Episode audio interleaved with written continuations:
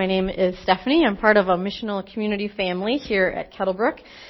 And usually on Sunday mornings, I get to be in the nursery with the babies in West Bend, which is a much less intimidating gig than this one. But here I am.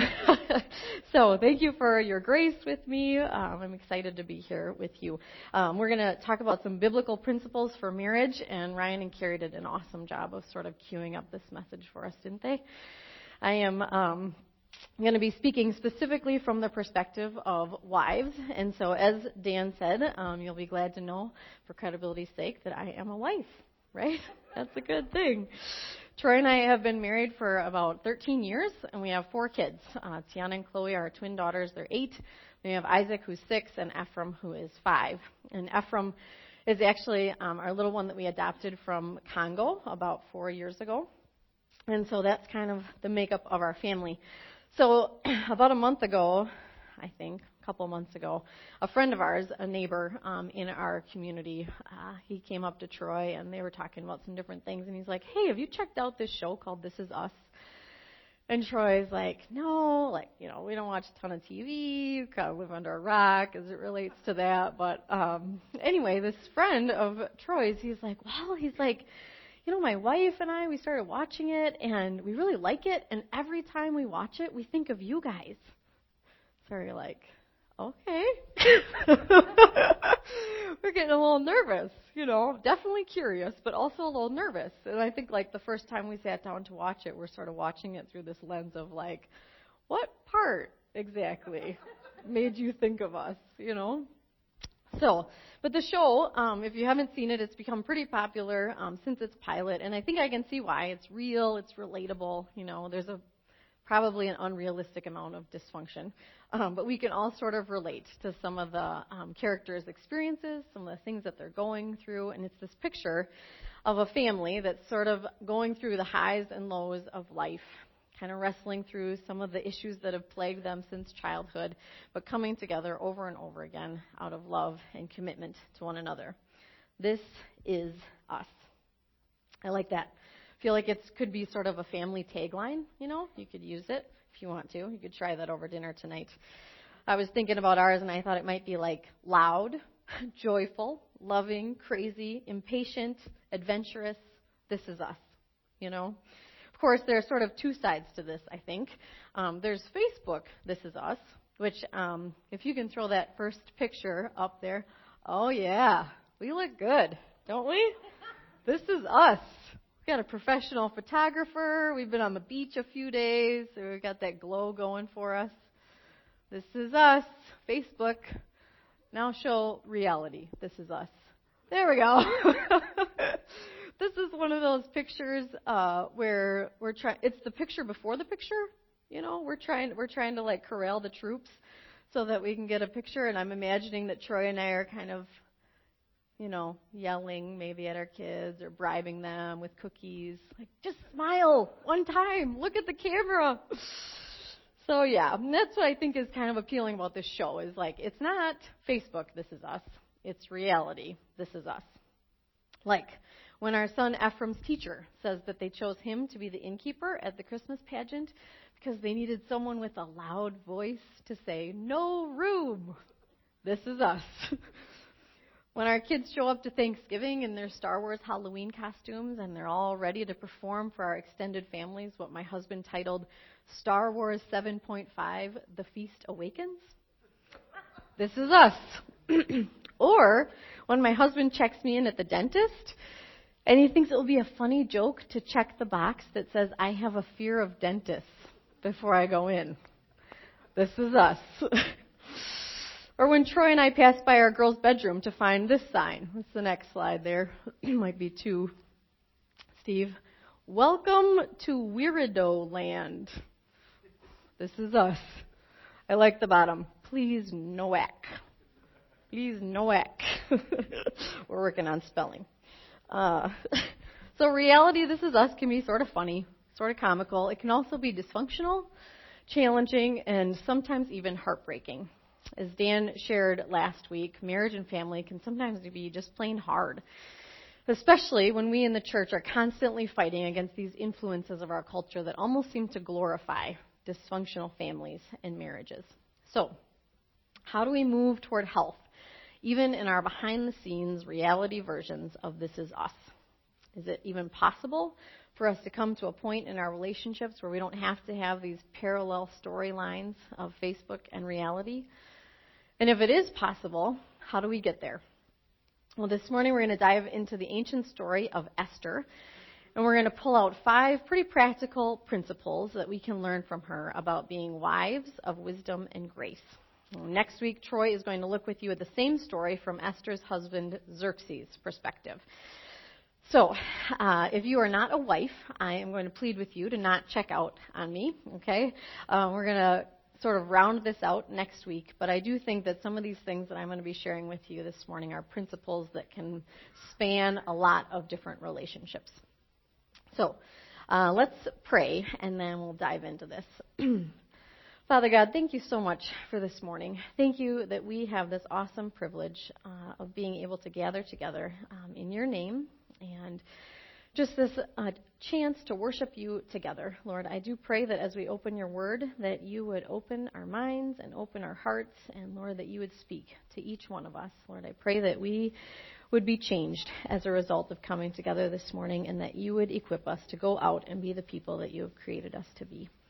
So we give you this time, and we pray this in Jesus' name. Amen. Okay, so if you have a Bible, grab one. If you need a Bible, they're coming around. You can kind of raise your hand, and they'll get you one. We're going to be in the book of Esther, which I think is page 352, 354. There it is, in those red Bibles. So, and as you do that, I'm going to try to get us sort of into the shoes of this young Jewish girl named Esther. She lived about 2,500 years ago. And as I was preparing this, I tried to think of what some of her This Is Us statements might have been. So here we go. A Jewish girl living with my cousin in a foreign land. This is us. Taken against my will into the king's palace for his contest for a bride. This is us. 12 months of beauty treatments for one night with the king. This is us. From orphan Jewish girl to queen of Persia. This is us. Loved by the king, yet left unsummoned by him for 30 days. This is us. And called to risk death in hopes of saving my people from a genocide sanctioned by my husband. This is us. Now, reading through these, it seems almost possible for us to relate to Esther's version of This Is Us. And yet, I believe there is much we can learn from Esther as wives, because in the midst of this challenging story, this lonely and sometimes almost oppressive marriage, Esther gives us a picture of what it looks like to be wives of wisdom and grace, regardless of the circumstances of our marriages. And the first piece of practical advice that I think we can learn from Esther is to seek counsel with wisdom. Seek counsel with wisdom. Esther was a teenage Jewish girl heading into a Persian castle, to be either queen or concubine to a king she had never met. So I think it's fair to say that Esther probably didn't really know what she was heading into. Okay? And while hers ended up being a literal cross-cultural marriage, I think those of us in the room who are married can attest to the fact that all marriage is in many respects a cross-cultural experience, right? We're coming together, we have baggage from our past, we come from different upbringings, and we probably have conflicting methods for folding towels and loading the dishwasher, right? But Esther is a wife of grace and wisdom. So what does she do? She seeks counsel with wisdom. After she was put through her 12 months of beauty treatments, she had one night with the king. Just a teensy amount of pressure. This was the night that would determine whether she would either be queen of all Persia or one of the king's concubines. So let's read. We're going to start in chapter 2 of Esther, verse 15. When the turn came for Esther, the girl Mordecai had adopted, the daughter of his uncle Abihail, to go to the king, she asked for nothing other than what Haggai, the king's eunuch who was in charge of the harem, suggested. I'm going to stop right there.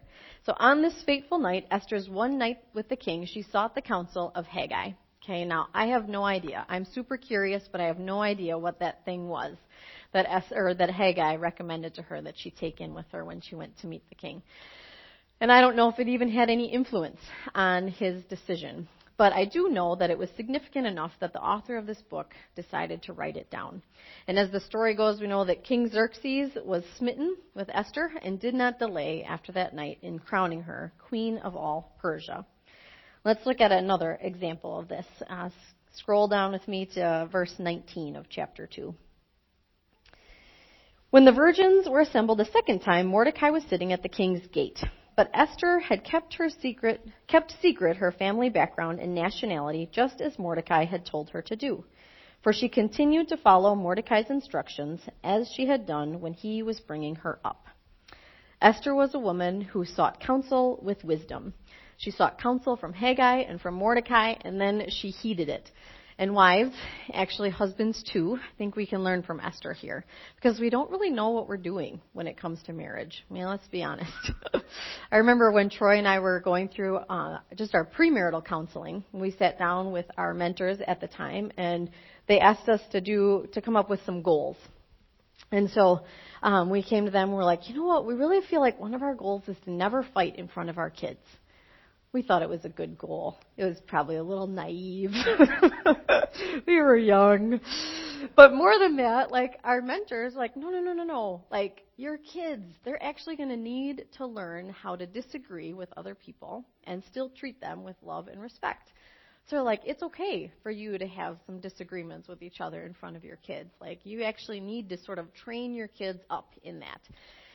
And we didn't know, related to that, what we were doing. There were a lot of things that we didn't know what we were doing. And in that moment for us, it was sort of like a little light bulb that went off. And it's wisdom that we've held on to for 13 years. And Troy and I still seek counsel, seek wisdom from mentors today. We believe that having wise mentors in your life, people who will point you to Jesus, people who are for your marriage, not just for you. That's a critical part of it. People who aren't afraid to tell you when you might be living selfishly or when you're maybe being unreasonable, that can reap like amazing rewards in your marriages. Esther sought the counsel of Haggai and won the favor of the king. She sought the counsel of Mordecai and ended up in a position to save her people from genocide. So the story of Esther also challenges us to be wives who advocate for their husbands with determination. So let's pick this story up again in chapter 2. I just pulled my marker out of here, so give me a second. We're going to be in Esther chapter 2, again, verse 21. Job, all right. There she is. During the time, Mordecai was sitting at the king's gate. Bigthana and Teresh, two of the king's officers who guarded the doorway, became angry and conspired to assassinate King Xerxes. But Mordecai found out about the plot and told Queen Esther, who in turn reported it to the king, giving credit to Mordecai. And when the report was investigated and found to be true, the two officials were hanged on a gallows. All this was recorded in the book of the annals in the presence of the king. So Esther is now queen, and her cousin Mordecai, while sitting at the king's gate, overhears this plot between two of the king's officers to assassinate him. So Mordecai gives this intel to Esther, and then Esther gets to decide what to do with it. Now, as I read in the text, it doesn't seem like Esther had any hesitation with that. Okay? It seems like she took that information and quickly took it to her husband. And maybe there wasn't, but I also think it's possible that Esther might not have been totally against this evil plot. Okay, maybe not for it, but maybe not completely against it either. Remember, she was a young Jewish girl taken from her home and family to be queen to a king that you're going to learn next week was a prideful, drunken, sometimes oppressive, and absent husband. Okay, he was a king who was ruling over her people without a great deal of wisdom or compassion, and he also had his own personal harem. Okay, being crowned queen sounds like it might be glamorous, sort of like a dream come true, fairy tale come true, but I doubt very much that it actually was for our Esther. But in the midst of all this, the text makes it seem like Esther's decision was an easy one. Armed with this information about a plot against her husband, she chooses to advocate for him. She advocates for him with determination. Ladies, let's be honest. We aren't always great about advocating for our husbands, are we? I know you're thinking, well, no one's planning to kill my husband. He doesn't need my advocacy, right?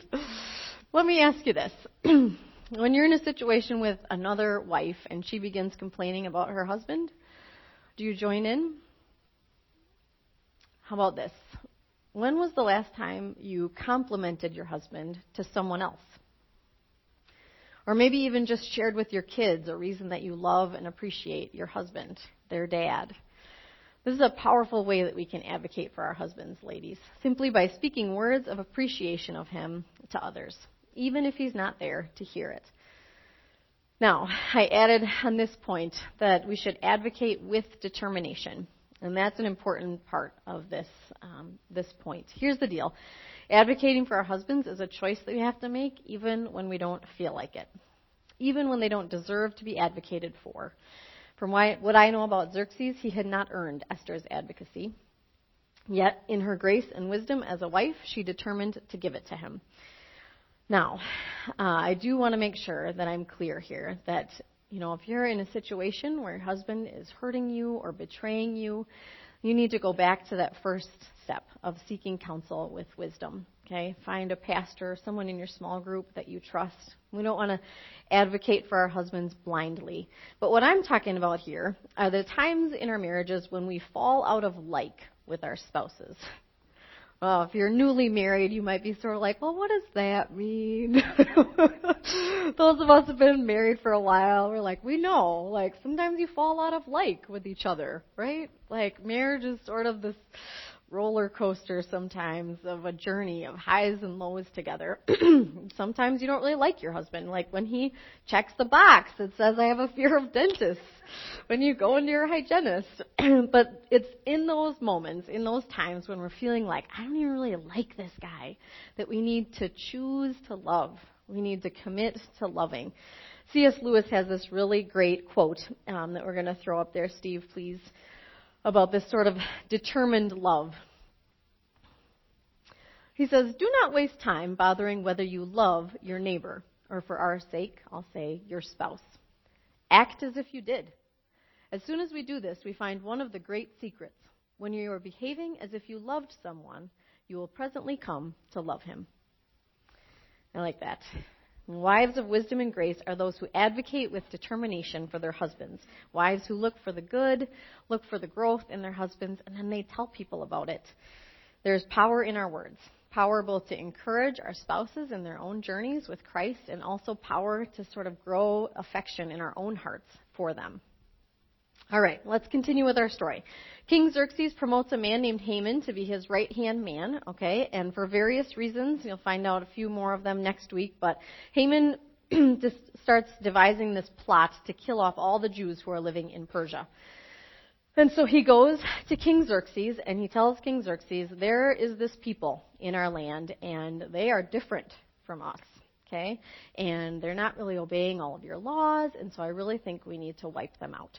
He doesn't tell them even who the people are. He's just like, they're not good, we need to get rid of them. And so Xerxes, in what I like to say is his infinite wisdom and thoughtful leadership, because I can be sort of sarcastic sometimes. So Xerxes, as king, gives Haman his signet ring, and he says, do with the people as you please. Not realizing, of course, that his bride is one of those people. So, Mordecai gets this news. Actually, before that, I forgot. So they distribute these letters all throughout the land and tell all the people, they order them basically, that on a single day, all of the Jews are to be annihilated, okay? Women and children, young and old. And so Mordecai gets this news, Esther's cousin, and then he sends a message to Esther. And he urges her to go to the king, right? She's the queen, he's the king. He's like, Esther, you got to go. You got to go to the king. You got to plead with him for the sake of our people. So let's read together how this interaction plays out. Skip over to chapter 4. We're going to start in verse 9. Hathach, he's this messenger, went back and reported to Esther what Mordecai had said. Then she instructed him to say to Mordecai, All the king's officials and the people of the royal provinces know that for any man or woman who approaches the king in the inner court without being summoned, the king has but one law, that he be put to death. The only exception to this is for the king to extend the gold scepter to him and spare his life.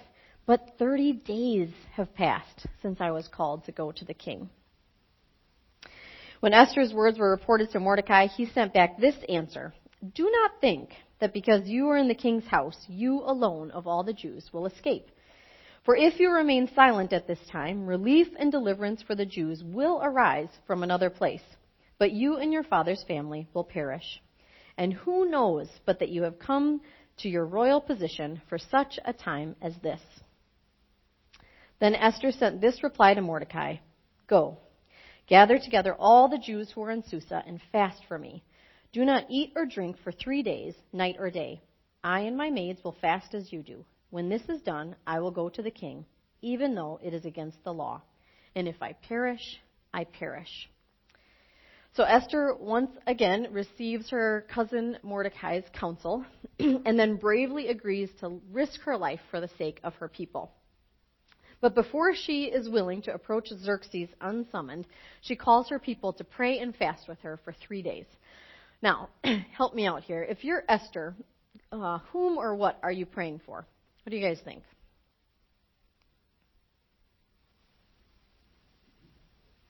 What's that? Their life, yep. Her life, right? She's probably praying for herself.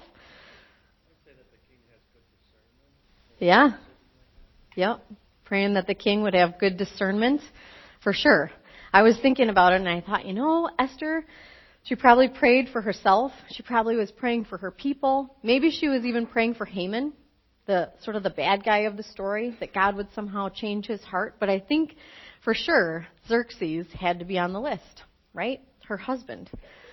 I bet she was praying that he would have wisdom in leadership. I bet she was praying that God would soften his heart. I bet she was praying that he would have mercy, that he would receive her with grace. Maybe, maybe not. I'm speculating. The text doesn't tell us what Esther was praying for, but we know for sure that Esther committed to these 3 days of fasting and prayer before she went into the king. She was a woman of prayer. And wives, ladies, we need to be women of prayer too. Wives who pray for our husbands with confidence, even when we don't feel like it. Even when we're upset with them, when they have disengaged from us, when we're disappointed in their leadership, we need to be on our knees lifting up our spouses. I have had the privilege of praying with many ladies over the years for their husbands and for their marriages, and I've also had the awesome joy of watching God answer a lot of those prayers. Not always in the way that we expect or in the timing that we think is best, but He is faithful and sometimes surprising. One time I was praying with a friend of mine who was in a rough patch in her marriage. And we were praying for her marriage, praying for her husband, that God would change his heart in certain ways. And as we were praying, God was answering our prayers. But not in the way that we expected. Because her husband, as far as we know, in that moment was not being changed. But my friend was. We got done praying, and she said, "Steph," she's like, "I just realized I'm trying to get from my husband something that only Jesus can give me." And so her whole perspective on the situation and her marriage began to change out of that prayer. Prayer is a powerful thing. And I know that there are some of you spouses here today who maybe think that there is no hope for your marriage. Maybe you think that your spouse will never change. And if that is your belief, then you are not likely going to be a person of prayer. Because you've stopped believing that our God is bigger than your spouse's habits, maybe his choices, her past, bigger than the different ways in which you've distanced each other over the years.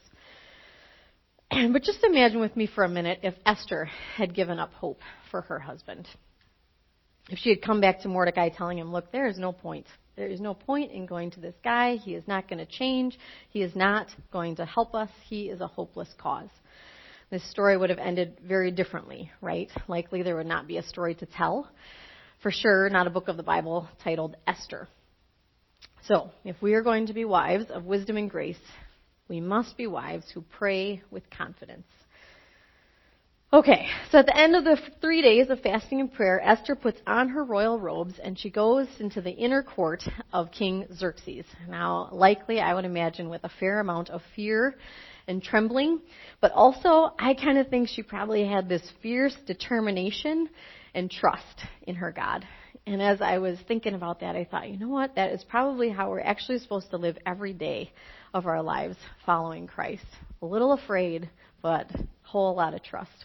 So let's see how this plays out here. I'm going to go now to chapter 5 and start in verse 2. When he, King Xerxes, saw Queen Esther standing in the court, he was pleased with her and held out to her the gold scepter that was in his hand. So Esther approached and touched the tip of the scepter. Then the king asked, "What is it, Queen Esther? What is your request? Even up to half the kingdom, it will be given to you." "If it pleases the king," replied Esther, "let the king, together with Haman, come today to a banquet I have prepared for him."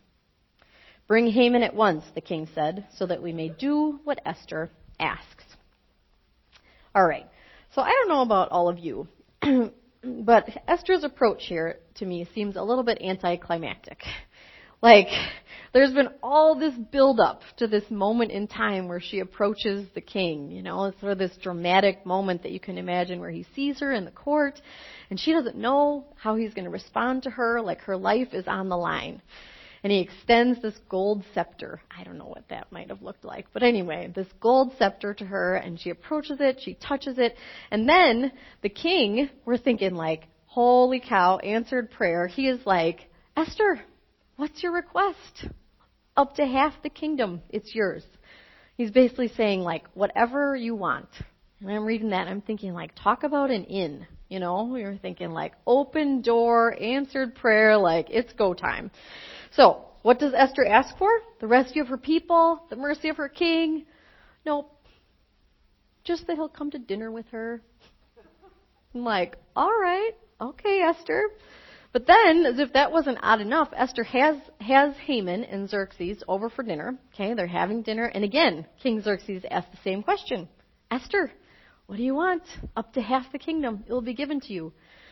And then she invites him and Haman to another dinner the next night. And so we're reading this, and, you know, if we stop right there, we're sort of thinking, like, Esther, hun, you're losing sight of the mission. Okay? Like, you forgot what we're trying to do here. Or maybe we're thinking, like, I kind of wonder, is she chickening out every time? You know, does she sort of, like, get these cold feet? Well, as I was reading about this and praying about it, I felt like neither of those options were probably true. From what we know about Esther, I think what happened is that she had learned to communicate with her husband with sensitivity. Sensitivity to God's leading, sensitivity to her circumstances, and sensitivity to her husband. So those of us who are married, we know that there are good times for certain conversations and not so good times for certain conversations. Let me give you a really easy and sort of silly example of this. So I'm a stay-at-home mom. I've been home with my kids for 8 years, and over those 8 years, playdates have been like a lifeline for me, okay? Love playdates. Highly recommend them if you're home with your kiddos. But the thing about playdates is that you have to sort of learn to converse in the midst of chaos. Okay, so it's not uncommon when you're at a play date with some other moms and usually a lot of other kids for you kind of be having this conversation and all of a sudden a kid comes screaming into the room, "So-and-so hit me!" You know, and then pretty soon the other one's trailing behind like, "She stole my toy!" You know, it's drama, and so we got to referee that. And then there's some other child that's in the other room and they start crying and we realize they fell somehow and need a Band-Aid, so you go sort of take care of that or whatever, you know. And then sometimes, not a lot, don't worry, but one of the moms will sort of be like, "Have you guys seen my kid in a while?" Then we all sort of start looking around nervously because we think it'd probably be a really bad thing, like if we lost our kids at a play date. And then, you know, typically from what I know about play dates, like every 5 minutes a child is asking us about snack. When is snack? Can I have a snack? What is snack? Are you going to give a snack? So conversation at playdates does not flow, okay? It's not smooth and uninterrupted. It is actually the exact opposite. Now, Why do I tell all of you this? Well, because my husband, I love that man, but he has not learned this art. Okay? He does not know how to converse in the midst of chaos. So there have been countless times in our marriage where he has come home from work, I have dinner going, and the radio's on, and usually there's, a couple kids in the living room who are arguing about something, and another kid who's in the kitchen with us, and they're probably asking us what's for dinner. We tell them, and they're like, ew, gross, I'm not eating that, And then the youngest is in the bathroom, and he's like, I need help, and we're kind of doing the not it, the not it thing to each other. But anyway, in the midst of all that, I'm usually like, oh, tell me about your day. I'm telling him about my day. And then Troy will just sort of stop me. And he'll get this, deer in the headlights look, I can't do this right now. He's like, honey, I can't do this right now. Same reason that he can't have dinner at Buffalo Wild Wings. At least not with other people. So anyway, that's one of, many examples of how I've learned to communicate with sensitivity with Troy over the years. We've learned about superlatives, we've learned about timing, all these different things that we've learned. And what I've also come to discover over the years that this is totally something that God will help us with if we're in prayer about it. And as I read this story, I thought the only possible explanation that I can think of for why Esther would have held off on her request to Xerxes not once, but twice is because she was in tune with God, okay? Waiting for his timing, for his prompting to communicate this massive request to her husband. So wives of wisdom and grace, we need to learn to communicate with sensitivity. Esther did, and her people were saved. Now, Esther was also a wife who influenced with grace. And I love this story because we sort of watch Esther grow into the woman, into the wife that on this side of the story, we know God called her to be. But do you remember when Mordecai first came to Esther and urged her to go to the king? What was her response? Initially? No, right? She's like, let me think. No. She's like, the king has this law, right? He hasn't even wanted to spend a night with me in 30 days. I don't really know where I stand with him. She's insecure. She doesn't know who she is. She doesn't know, what influence she might be able to have with her king. She's kind of doubting herself, doubting her role. But she respects and trusts Mordecai, so when he says, perhaps you've been brought to the castle for such a time as this, Esther, in faith, chooses to engage, to use whatever tiny amount of influence she thinks she has with the king for the good of her people. And at the second dinner, Esther finally makes her request known to King Xerxes, and he actually, based on the timing of all these different events that come together, he moves swiftly and quickly to try to do his best to honor his request and save her people from genocide. And as the book concludes, we even find Esther continuing to gain the ear of the king, petitioning him on behalf of her people. Mordecai's prophecy came true. And it seems Esther most certainly was brought to the castle for such a time as this, for such a time to use her influence for good. And ladies, I just want to encourage you this morning that God has you right where you are for such a time as this. He has you right where you are, in your family, in your neighborhood, in your workplace, in your church, for such a time as this, to use your influence for good. You have influence, ladies.